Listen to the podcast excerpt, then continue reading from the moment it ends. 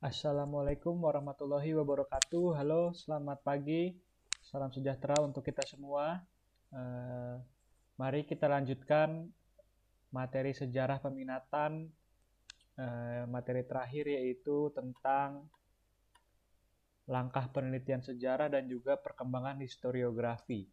Dua materi ini merupakan materi terakhir yang akan dibahas pada pertemuan ini, eh, dan minggu depan saya akan mengadakan uh, ulangan harian mengenai bab yang akan diujikan ini, yaitu penelitian sejarah dan historiografi. Ya, kita langsung masuk saja. Kita uh, bahas secara singkat dan ringkas. Semoga teman-teman paham. Nanti uh, kalau ada yang belum paham bisa ditanyakan lagi melalui saya di WhatsApp ataupun Google Classroom. Nah, yang pertama, langkah-langkah penelitian sejarah sebenarnya uh, poin-poin ini sudah teman-teman bahas atau sudah teman-teman lihat di beberapa pertemuan sebelumnya. Tapi pada pertemuan kali ini akan dikupas secara lebih dalam lagi, ya. Langkah-langkah penelitian sejarah apabila kita sebagai peneliti terutama meneliti di bidang sejarah, kita akan menemui poin-poin ini. Kita harus melalui poin-poin ini dalam meneliti sejarah. Yang pertama ada pemilihan topik ya. Yang kedua ada heuristik, yang ketiga kritik, yang keempat interpretasi, dan yang terakhir ada historiografi atau penulisan sejarah. ya. Hal pertama yang harus kita lakukan dalam melakukan penelitian sejarah adalah memilih topik terlebih dahulu, memilih bahasan yang akan kita teliti. Nah, ini langkah pertama dalam penelitian sejarah adalah pemilihan topik pemilihan topik memiliki kriteria atau eh, syarat-syarat uh, tertentu dalam memilih topik yang akan kita teliti. Ya, yang pertama itu unik. Unik di sini maksudnya apa? Yaitu mengundang rasa ingin tahu uh, bagi para pembacanya nanti. Jadi kita harus mencari uh, topik yang unik terlebih dahulu. Jadi kita membuat kepo kalau bahasa sekarang ya, membuat kepo para pembaca yang akan membaca penelitian kita nanti. Ya, itu yang pertama, unik. Yang kedua, bernilai. Bernilai di sini maksudnya apa? Bernilai adalah bermanfaat bagi masyarakat dan juga ilmu pengetahuan. Jadi setelah penelitiannya selesai, setelah penelitiannya rampung, penelitian tersebut dapat bermanfaat bagi masyarakat dan juga ilmu pengetahuan. Ya. Yang ketiga, ada kesatuan, satu kesatuan ide pokok. Misalkan, sebelumnya sudah ada penelitian tentang eh, kerajaan Majapahit. Nah, kalian ingin meneliti lagi uh, sub-sub bagian dari kerajaan Majapahit, misalkan uh, salah satu rajanya ingin kalian teliti. Nah, kalian harus menyangkut pautkan dengan kerajaan-kerajaan sebelumnya dan juga kerajaan-kerajaan penerusnya. Itu satu kesatuan. Ya. Berikutnya, itu original. Uh, original di sini maksudnya adalah uh, topik yang dipilih merupakan topik yang autentik. Autentik di sini Eh, bahwa kalian harus uh, mencari topik yang sebelumnya orang lain belum pernah uh, temukan, sebelumnya orang lain belum pernah bahas. Ya, apabila kalian ingin membahas topik ya, yang sebelumnya orang lain pernah bahas, kalian harus mencari atau menelusuri sejarah yang mematahkan bahasan orang tersebut. Misalkan saya melakukan penelitian sejarah terkait manusia zaman batu bahwa manusia zaman batu itu berburu hewan dengan menggunakan tombak. Saya menggunakan saya uh, melakukan penelitian tersebut. Nah, kalian harus mematahkan penelitian saya kalau ingin memilih topik yang sama. Misalkan uh, kalian membuat penelitian bahwa manusia zaman batu memburu hewan menggunakan panah. Nah, itu kalian harus patahkan penelitian saya menggunakan tombak orisinal. Itu jadi orang lain belum pernah punya, orang lain belum pernah bahas. Lalu ada praktis. Selain unik, bernilai, dan kesatuan yang juga orisinal, penelitian juga pemilihan topik juga harus praktis. Ya, di sini praktis maksudnya apa? Tidak menyulitkan bagi sang peneliti. Misalkan peneliti punya sumber daya yang terbatas, misalkan dia uh, sebagai contohnya sumber daya ekonomi terbatas deh, tidak harus dipaksakan uh, penelitiannya diselesaikan pada saat yang cepat gitu misalkan kita harus mengumpulkan uang terlebih dahulu ya mengumpulkan tenaga terlebih dahulu jadi jangan sampai memberatkan dari sang peneliti. Itu yang dimaksud dengan praktis. Jadi dalam memilih topik penelitian sejarah, kalian harus memperhatikan lima poin ini, yaitu harus unik, bernilai, satu kesatuan, orisinal atau otentik dan juga praktis. Itu ya, pemilihan topik. Langkah pertama dalam penelitian sejarah adalah memilih topik terlebih dahulu. Pemilihan topik berikut kriterianya, ya. Selanjutnya, setelah memilih topik, ada lagi yang namanya heuristik. Teman-teman sering dengar sebelumnya juga heuristik itu sudah pernah kita jelaskan. Heuristik adalah proses pengumpulan data setelah kita menentukan topik, uh, saya ingin mencari asal-usul sejarah tentang Wali Songo misalkan. Ya, setelah menentukan topik, saya harus mengumpulkan data dalam melanjutkan penelitian saya, yaitu dengan uh, yaitu disebut juga dengan heuristik atau penelitian uh, atau pengumpulan data. Ya. Nah, pengumpulan data dibagi menjadi dua ada berdasarkan cara mendapatkannya dan juga berdasarkan bentuknya. Sebelumnya telah kita bahas juga. Cara mendapatkannya ada sumber primer maupun sumber sekunder. Sumber primer itu yang didapatkan dari sang pelaku sejarah secara langsung misalkan ya. Lalu sumber sekunder didapatkan dari kata-kata um, atau pembicaraan orang lain itu sumber sekunder. Sudah pernah kita bahas di pertemuan sebelumnya. Lalu berdasarkan bentuknya ada tulisan, lisan, benda, visual, audio, audio visual dan juga lain-lain. Sudah dibahas. Eh, kita lanjut ke yang berikutnya. Nah, masalah-masalah dalam pengumpulan data yang sering dijumpai oleh peneliti yaitu adalah sumber sejarahnya sudah sangat tua ya. Jadi eh, sumber sejarahnya itu sudah eh, kondisinya tidak bagus lagi sehingga diragukan uh, kebenaran dan validitasnya.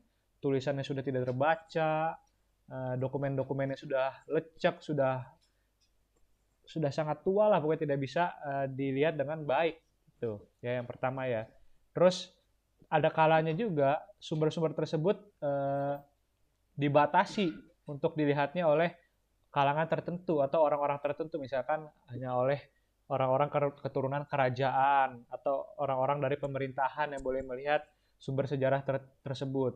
Kita sebagai orang umum tidak boleh melihat gitu. Yaitu dua uh, masalah yang di sering dijumpai oleh para peneliti. Terus yang ketiga adalah kesulitan dalam memahami bahasa. Sudah jelas ini kesulitan memahami bahasa ya. Uh, apalagi penelitian-penelitian zaman dahulu banyak eh, bahasa-bahasa yang belum modern, bahasa-bahasa yang belum kita kenali seperti pada saat ini misalkan bahasa Sanskerta, ya bahasa bahasa-bahasa yang masih tradisional ya. Itu kesulitan dalam memahami bahasa. Lalu sumbernya masih tertutup apabila sudah ditemukan oleh uh, pemerintah atau para peneliti yang lain terkadang uh, sumber sejarah tersebut tidak boleh uh, diekspos atau tidak boleh dibuka kepada halayak publik selama beberapa tahun karena harus uh, dijadikan tempat uh, yang menjadikan sumber sejarah tersebut awet gitu misalkan dibuat tempat yang ramah bagi para pengunjung sehingga sumber sejarah tersebut awet tidak uh, hilang di telan zaman. Itu beberapa kesulitan yang ditemukan oleh peneliti ya jadi setelah melakukan pemilihan topik lalu kita lanjut ke uh, pengumpulan data atau disebut juga dengan heuristik ya. Setelah mengumpulkan data apalagi Pak? Berikutnya adalah langkah penelitian sejarah berikutnya adalah kritik atau verifikasi. Kritik adalah proses uh, telaah atau proses uh, verifikasi terkait data-data dan eh, sumber-sumber sejarah yang telah kita teliti ya. Jadi kita bisa tanyakan nih kepada diri kita sendiri maupun kepada orang lain sumber sejarah yang kita dapatkan sudah benar atau belum ya. Itu sudah valid atau belum ya. Kritik terbagi menjadi dua yaitu kritik internal dan juga kritik eksternal kritik internal itu terkait dengan keabsahan atau autentisitas dokumen. Sedangkan kritik eksternal terkait dengan keabsahan data dan makna data. Di sini terdapat perbedaan nih ya. Kalau kritik internal itu keabsahan dari dokumennya. Ini dokumennya asli nggak ditulis oleh sang uh, pelaku sejarah? Dokumennya asli nggak dari kerajaan tertentu? Dokumennya asli atau kopian? Nah itu kritik internal. Lalu kritik eksternal eh, keabsahan terkait data dan juga makna data. Ya jadi eh, para penulis pelaku sejarah tersebut kita interpretasikan kita pikirkan ini datanya sesuai nggak maknanya dengan yang ditulis oleh pelaku sejarah dan kita yang kita uh, pikirkan gitu. Sesuai nggak makna yang dituliskan dari pelaku sejarah dan yang kita interpretasikan? Itu ya ada dua kritik internal dan kritik eksternal lalu kritik-kritik tersebut didapatkan dari mana didapatkan dari fakta-fakta sejarah ya fakta-fakta sejarah yang memasukkan uh, kritik internal dan juga kritik eksternal. Fakta sejarah ada yang berbentuk lunak dan juga berbentuk keras. Kalau fakta sejarah yang berbentuk keras itu sudah jelas sejarahnya tidak bisa dipatahkan lagi. Ya misalkan uh, Indonesia merdeka pada tanggal 17 Agustus 1945 itu sudah jelas tidak dapat dipatahkan lagi. fakta sejarah berbentuk keras, sedangkan fakta sejarah yang berbentuk lunak itu masih bisa ditelusuri Eh, atau masih bisa diperdebatkan kebenarannya. Gitu ya. Jadi kritik internal maupun kritik eksternal didapatkan dari fakta-fakta sejarah ya.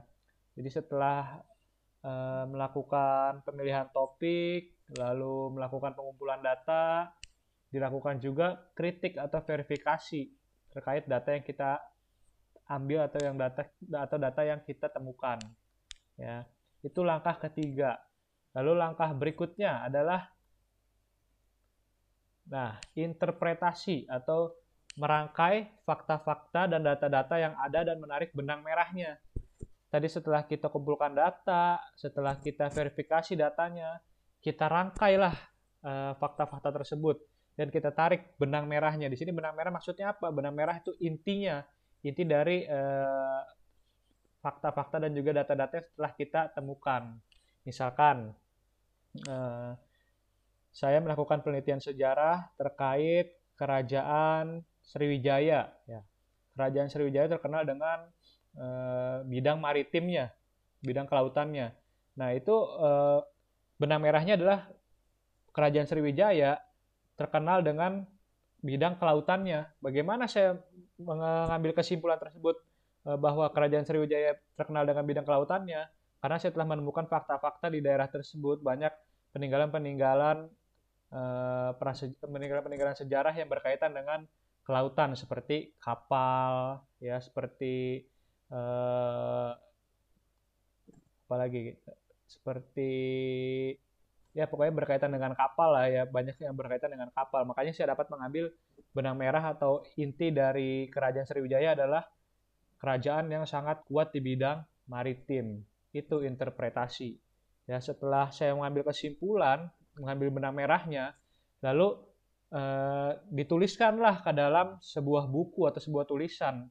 Penulisan tersebut disebut juga dengan historiografi. Ya. Jadi ini adalah langkah penelitian sejarah yang terakhir. Yang pertama tadi ada menentukan topik, yang kedua ada eh, yang pertama ada menentukan topik, yang kedua ada pengumpulan data, yang ketiga ada kritik ya atau verifikasi, yang keempat ada interpretasi dan yang terakhir ini ada historiografi. Setelah kita menentukan topik, mengumpulkan data, memverifikasi dan juga e, mengambil kesimpulan, kita dituliskan hal-hal tersebut ke dalam sebuah tulisan atau dalam sebuah buku yang disebut juga dengan historiografi. Historiografi berasal dari bahasa Latin yaitu historiografia yang berarti penulisan ya, penulisan sejarah. Penulisan ini menyajikan latar belakang sejarah tersebut apa, konteks peristiwanya apa, analisis sebab akibat dan juga uraian mengenai hasil penelitian ya.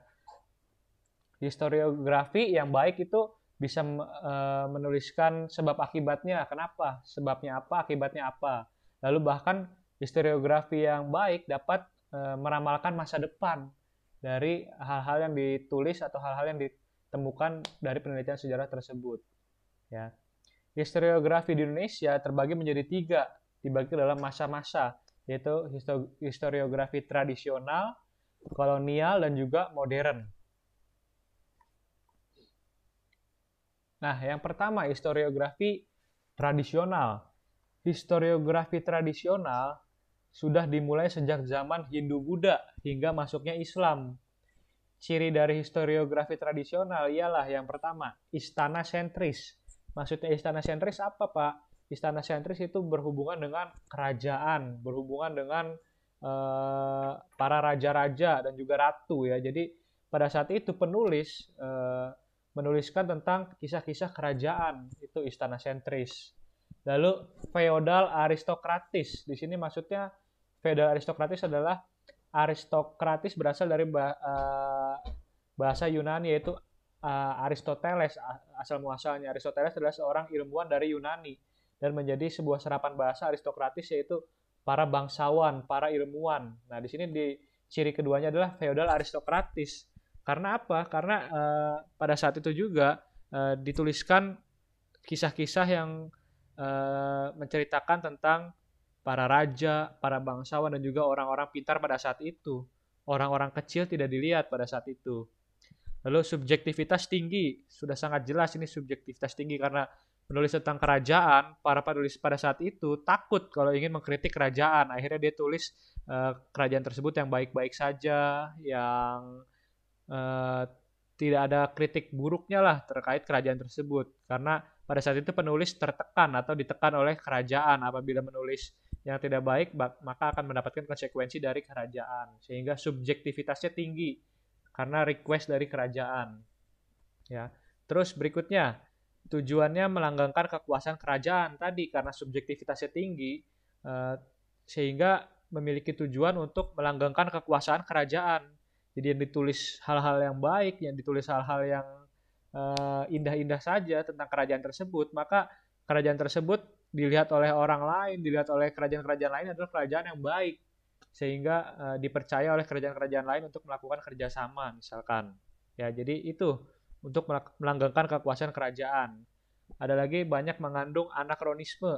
Penulisannya nggak jelas. Anakronisme sempat kita bahas kan sebelumnya uh, kebingungan waktu gitu loh. Ada pertama-tama kita jelasin tahun 1990 misalkan. Atau kita loncat ke tahun 1850 nggak boleh.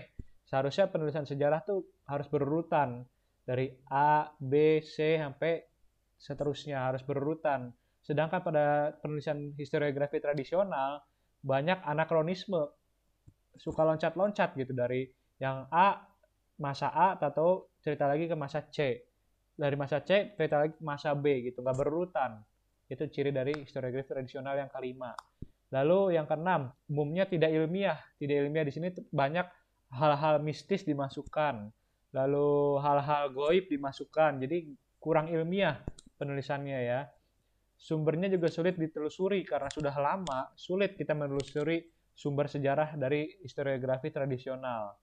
Dan yang terakhir adalah regiosentris ya, regional sentris. Jadi eh, penulisan ini dipercayai atau eh, karakteristiknya sesuai dengan regional atau wilayah itu sendiri misalkan eh, kisah eh, kisah Tangkuban Perahu itu hanya dipercaya oleh masyarakat di Jawa Barat sedangkan masyarakat di luar Jawa Barat misalkan di Sumatera atau di eh, Papua itu tidak mempercayai eh, adanya Tangkuban Perahu karena ini regiosentris hanya regional tersebut saja yang menuliskan dan juga uh, mempercayai hal tersebut. Itu ya ciri dari uh, historiografi tradisional. Kita lanjut lagi ke historiografi kolonial dan modern. Ya, kita mulai dari historiografi kolonial dulu. Historiografi kolonial dimulai pada saat pendudukan pemerintahan kolonial. Siapa itu? Belanda, ya. Ciri-cirinya adalah menceritakan dan terfokus pada kehidupan warga Belanda di Indonesia. Pada saat historiografi kolonial, penulisannya difokuskan kepada warga Belanda di Indonesia, tidak menceritakan tentang Indonesianya, menceritakan tentang pemerintahan Belanda, menceritakan tentang sastrawan-sastrawan Belanda yang hidup di Indonesia, seperti itu. Ya, jadi tidak menceritakan Indonesia tapi menceritakan tentang uh, Belandanya itu yang tinggal di Indonesia. Ya, itu cirinya. Lalu historiografi modern. Sedangkan historiografi modern dimulai pada saat kemerdekaan di Indonesia. Nah, cirinya adalah sudah menceritakan tentang Indonesianya. Karena Indonesia sudah merdeka, maka penulis-penulis pada saat itu sudah menceritakan tentang Indonesianya, tidak menceritakan tentang para penjajah, tidak menceritakan tentang kerajaan karena Indonesia sudah merdeka, ya. Terus juga menceritakan kisah-kisah wong cilik atau orang jelata. Pada saat dulu, pada saat tradisional, kisah-kisah menceritakan tentang kerajaan-kerajaan saja, orang-orang besar saja.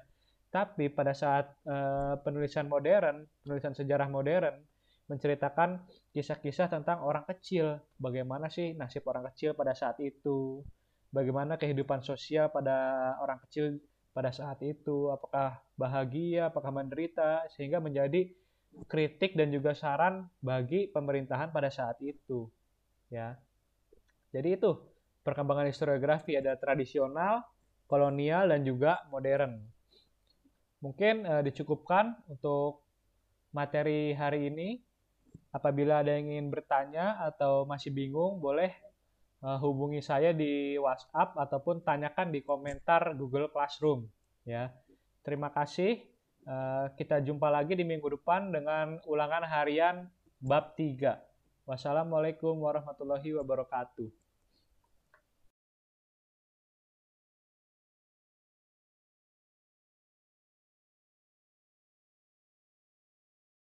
Assalamualaikum warahmatullahi wabarakatuh. Halo, selamat pagi. Salam sejahtera untuk kita semua. Uh, mari kita lanjutkan materi sejarah peminatan. Uh, materi terakhir yaitu tentang langkah penelitian sejarah dan juga perkembangan historiografi. Dua materi ini merupakan materi terakhir yang akan dibahas pada pertemuan ini. Uh, dan minggu depan saya akan mengadakan uh, ulangan harian mengenai bab yang akan diujikan ini, yaitu penelitian sejarah dan historiografi. Ya, kita langsung masuk saja. Kita uh, bahas secara singkat dan ringkas. Semoga teman-teman paham. Nanti uh, kalau ada yang belum paham bisa ditanyakan lagi melalui saya di WhatsApp ataupun Google Classroom. Nah, yang pertama, langkah-langkah penelitian sejarah sebenarnya uh, poin-poin ini sudah teman-teman bahas atau sudah teman-teman lihat di beberapa pertemuan sebelumnya. Tapi pada pertemuan kali ini akan dikupas secara lebih dalam lagi, ya. Langkah-langkah penelitian sejarah apabila kita sebagai peneliti, terutama meneliti di bidang sejarah, kita akan menemui poin-poin ini. Kita harus melalui poin-poin ini dalam meneliti sejarah. Yang pertama ada pemilihan topik ya. Yang kedua ada heuristik, yang ketiga kritik, yang keempat interpretasi, dan yang terakhir ada historiografi atau penulisan sejarah. ya. Hal pertama yang harus kita lakukan dalam melakukan penelitian sejarah adalah memilih topik terlebih dahulu, memilih bahasan yang akan kita teliti. Nah, ini langkah pertama dalam penelitian sejarah adalah pemilihan topik pemilihan topik memiliki kriteria atau eh, syarat-syarat uh, tertentu dalam memilih topik yang akan kita teliti. Ya, yang pertama itu unik. Unik di sini maksudnya apa? Yaitu mengundang rasa ingin tahu uh, bagi para pembacanya nanti. Jadi kita harus mencari uh, topik yang unik terlebih dahulu. Jadi kita membuat kepo kalau bahasa sekarang ya, membuat kepo para pembaca yang akan membaca penelitian kita nanti. Ya, itu yang pertama, unik. Yang kedua, bernilai. Bernilai di sini maksudnya apa? Bernilai adalah bermanfaat bagi masyarakat dan juga ilmu pengetahuan. Jadi setelah penelitiannya selesai, setelah penelitiannya rampung, penelitian tersebut dapat bermanfaat bagi masyarakat dan juga ilmu pengetahuan. Ya. Yang ketiga, ada kesatuan, satu kesatuan ide pokok. Misalkan, sebelumnya sudah ada penelitian tentang eh, kerajaan Majapahit. Nah, kalian ingin meneliti lagi uh, sub-sub bagian dari kerajaan Majapahit, misalkan uh, salah satu rajanya ingin kalian teliti. Nah, kalian harus menyangkut pautkan dengan kerajaan-kerajaan sebelumnya dan juga kerajaan-kerajaan penerusnya. Itu satu kesatuan. Ya. Berikutnya itu original.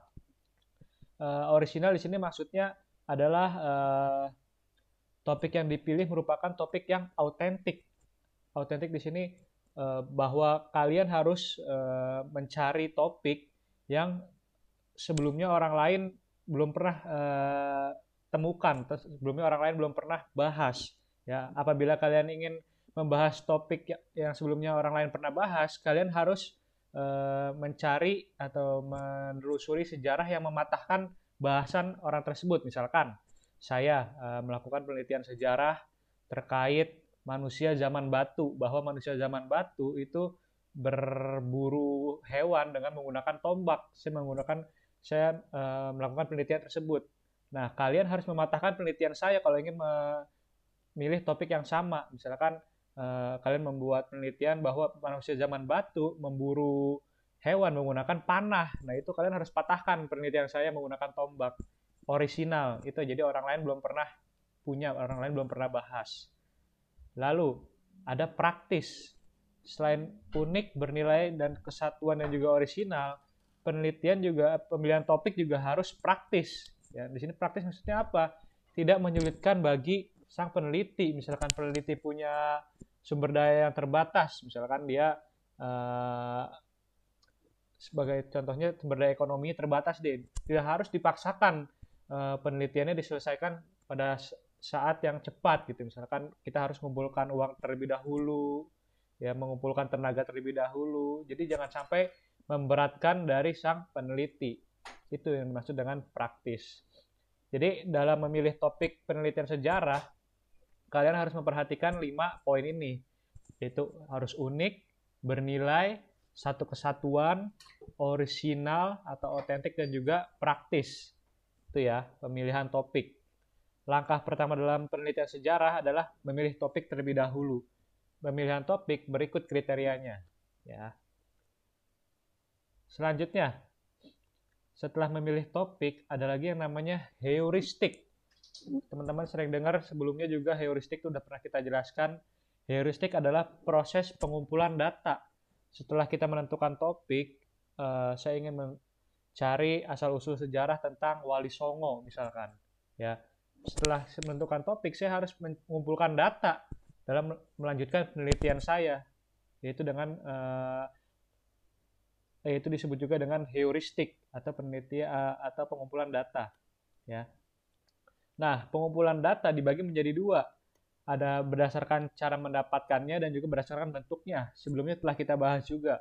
Cara mendapatkannya ada sumber primer maupun sumber sekunder. Sumber primer itu yang didapatkan dari sang pelaku sejarah secara langsung misalkan ya.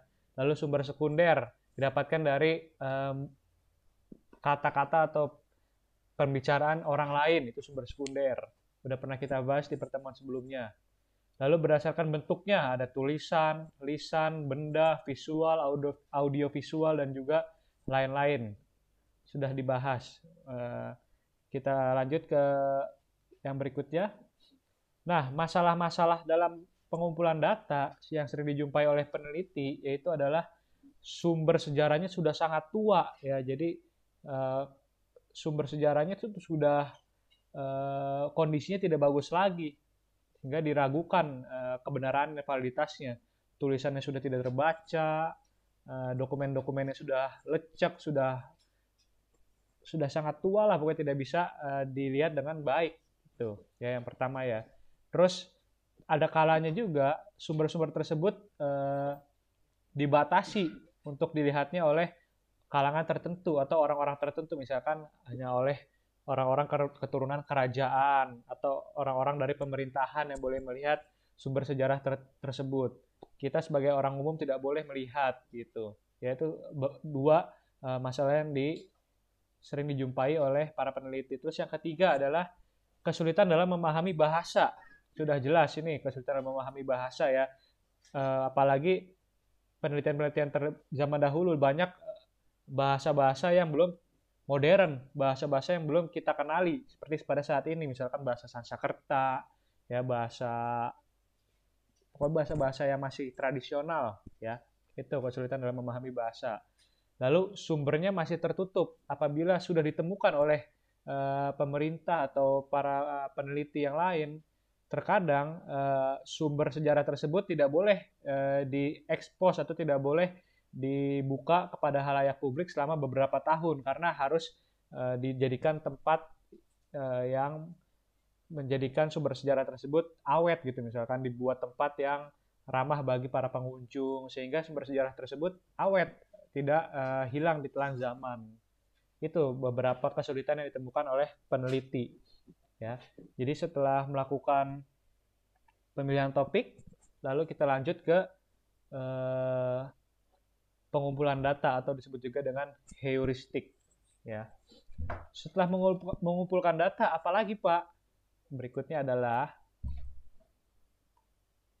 langkah penelitian sejarah berikutnya adalah kritik atau verifikasi. Kritik adalah proses uh, telaah atau proses uh, verifikasi terkait data-data dan uh, sumber-sumber sejarah yang telah kita teliti, ya. Jadi kita bisa tanyakan nih kepada diri kita sendiri maupun kepada orang lain sumber sejarah yang kita dapatkan sudah benar atau belum ya. Itu sudah valid atau belum ya.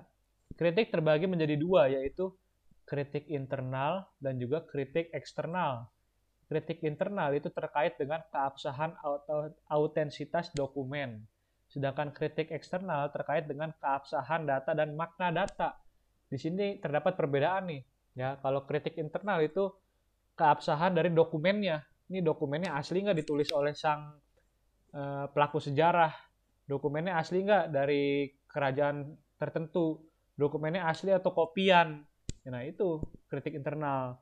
Lalu kritik eksternal uh, keabsahan terkait data dan juga makna data. Ya, jadi uh, para penulis pelaku sejarah tersebut kita interpretasikan kita pikirkan ini datanya sesuai nggak maknanya dengan yang ditulis oleh pelaku sejarah dan kita yang kita uh, pikirkan gitu. Sesuai nggak makna yang dituliskan dari pelaku sejarah dan yang kita interpretasikan?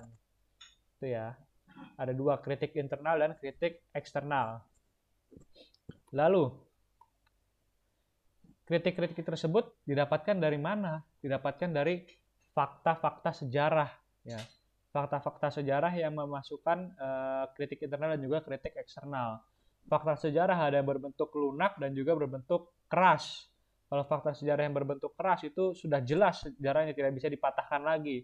Ya misalkan uh, Indonesia merdeka pada tanggal 17 Agustus 1945 itu sudah jelas tidak dapat dipatahkan lagi. Uh, fakta sejarah berbentuk keras, sedangkan fakta sejarah yang berbentuk lunak itu masih bisa ditelusuri Eh, atau masih bisa diperdebatkan kebenarannya. Itu ya. Jadi kritik internal maupun kritik eksternal didapatkan dari fakta-fakta sejarah ya. Jadi setelah melakukan pemilihan topik lalu melakukan pengumpulan data dilakukan juga kritik atau verifikasi terkait data yang kita ambil atau yang data atau data yang kita temukan ya. Itu langkah ketiga. Lalu langkah berikutnya adalah Nah, interpretasi atau merangkai fakta-fakta dan data-data yang ada dan menarik benang merahnya. Tadi setelah kita kumpulkan data, setelah kita verifikasi datanya, kita rangkailah uh, fakta-fakta tersebut dan kita tarik benang merahnya. Di sini benang merah maksudnya apa? Benang merah itu intinya, inti dari uh, fakta-fakta dan juga data-data setelah kita temukan. Misalkan uh, saya melakukan penelitian sejarah terkait kerajaan Sriwijaya. Ya. Kerajaan Sriwijaya terkenal dengan e, bidang maritimnya, bidang kelautannya. Nah itu e, benang merahnya adalah kerajaan Sriwijaya terkenal dengan bidang kelautannya. Bagaimana saya mengambil kesimpulan tersebut e, bahwa kerajaan Sriwijaya terkenal dengan bidang kelautannya? Karena saya telah menemukan fakta-fakta di daerah tersebut banyak peninggalan-peninggalan Eh, peninggalan-peninggalan sejarah yang berkaitan dengan kelautan seperti kapal ya seperti uh, apa lagi seperti ya pokoknya berkaitan dengan kapal lah ya banyak yang berkaitan dengan kapal makanya saya dapat mengambil benang merah atau inti dari kerajaan Sriwijaya adalah kerajaan yang sangat kuat di bidang maritim. Itu interpretasi. Ya, setelah saya mengambil kesimpulan, mengambil benang merahnya, lalu eh, dituliskanlah ke dalam sebuah buku atau sebuah tulisan. Penulisan tersebut disebut juga dengan historiografi. Ya. Jadi ini adalah langkah penelitian sejarah yang terakhir. Yang pertama tadi ada menentukan topik, yang kedua ada eh, yang pertama ada menentukan topik, yang kedua ada pengumpulan data, yang ketiga ada kritik ya atau verifikasi, yang keempat ada interpretasi dan yang terakhir ini ada historiografi. Setelah kita menentukan topik, mengumpulkan data, memverifikasi dan juga e, mengambil kesimpulan, kita dituliskan hal-hal tersebut ke dalam sebuah tulisan atau dalam sebuah buku yang disebut juga dengan historiografi. Historiografi berasal dari bahasa Latin yaitu historiografia yang berarti penulisan ya, penulisan sejarah. Penulisan ini menyajikan latar belakang sejarah tersebut apa, konteks peristiwanya apa, analisis sebab akibat dan juga uraian mengenai hasil penelitian ya. Historiografi yang baik itu bisa e, menuliskan sebab akibatnya, kenapa, sebabnya apa, akibatnya apa. Lalu bahkan historiografi yang baik dapat e, meramalkan masa depan dari hal-hal yang ditulis atau hal-hal yang ditemukan dari penelitian sejarah tersebut. Ya. Historiografi di Indonesia terbagi menjadi tiga, dibagi dalam masa-masa, yaitu historiografi tradisional, kolonial, dan juga modern. Nah, yang pertama historiografi tradisional. Historiografi tradisional sudah dimulai sejak zaman Hindu-Buddha hingga masuknya Islam. Ciri dari historiografi tradisional ialah yang pertama, istana sentris. Maksudnya istana sentris apa, Pak? Istana sentris itu berhubungan dengan kerajaan, berhubungan dengan uh, para raja-raja dan juga ratu ya. Jadi pada saat itu penulis uh, menuliskan tentang kisah-kisah kerajaan itu istana sentris. Lalu feodal aristokratis. Di sini maksudnya feodal aristokratis adalah aristokratis berasal dari eh, bahasa Yunani yaitu uh, Aristoteles asal muasalnya. Aristoteles adalah seorang ilmuwan dari Yunani dan menjadi sebuah serapan bahasa aristokratis yaitu para bangsawan, para ilmuwan. Nah, di sini di ciri keduanya adalah feodal aristokratis. Karena apa? Karena uh, pada saat itu juga uh, dituliskan kisah-kisah yang uh, menceritakan tentang para raja, para bangsawan dan juga orang-orang pintar pada saat itu. Orang-orang kecil tidak dilihat pada saat itu. Lalu subjektivitas tinggi, sudah sangat jelas ini subjektivitas tinggi karena menulis tentang kerajaan, para penulis pada saat itu takut kalau ingin mengkritik kerajaan. Akhirnya dia tulis uh, kerajaan tersebut yang baik-baik saja, yang uh, tidak ada kritik buruknya lah terkait kerajaan tersebut. Karena pada saat itu penulis tertekan atau ditekan oleh kerajaan. Apabila menulis yang tidak baik maka akan mendapatkan konsekuensi dari kerajaan. Sehingga subjektivitasnya tinggi karena request dari kerajaan. Ya. Terus berikutnya tujuannya melanggengkan kekuasaan kerajaan tadi karena subjektivitasnya tinggi uh, sehingga memiliki tujuan untuk melanggengkan kekuasaan kerajaan. Jadi yang ditulis hal-hal yang baik, yang ditulis hal-hal yang uh, indah-indah saja tentang kerajaan tersebut, maka kerajaan tersebut dilihat oleh orang lain, dilihat oleh kerajaan-kerajaan lain adalah kerajaan yang baik, sehingga uh, dipercaya oleh kerajaan-kerajaan lain untuk melakukan kerjasama, misalkan. Ya, jadi itu untuk melanggengkan kekuasaan kerajaan. Ada lagi banyak mengandung anakronisme. Penulisannya nggak jelas. Anakronisme sempat kita bahas kan sebelumnya. Uh, kebingungan waktu gitu loh. Ada pertama-tama kita jelasin tahun 1990 misalkan atau kita loncat ke tahun 1850 nggak boleh seharusnya penulisan sejarah tuh harus berurutan dari A B C sampai seterusnya harus berurutan. Sedangkan pada penulisan historiografi tradisional banyak anakronisme. Suka loncat-loncat gitu dari yang A masa A atau cerita lagi ke masa C. Dari masa C cerita lagi masa B gitu nggak berurutan. Itu ciri dari historiografi tradisional yang kelima. Lalu yang keenam umumnya tidak ilmiah. Tidak ilmiah di sini banyak hal-hal mistis dimasukkan lalu hal-hal goib dimasukkan. Jadi kurang ilmiah penulisannya ya. Sumbernya juga sulit ditelusuri karena sudah lama sulit kita menelusuri sumber sejarah dari historiografi tradisional. Dan yang terakhir adalah regiosentris ya, regional sentris. Jadi eh, penulisan ini dipercayai atau eh, karakteristiknya sesuai dengan regional atau wilayah itu sendiri misalkan eh, kisah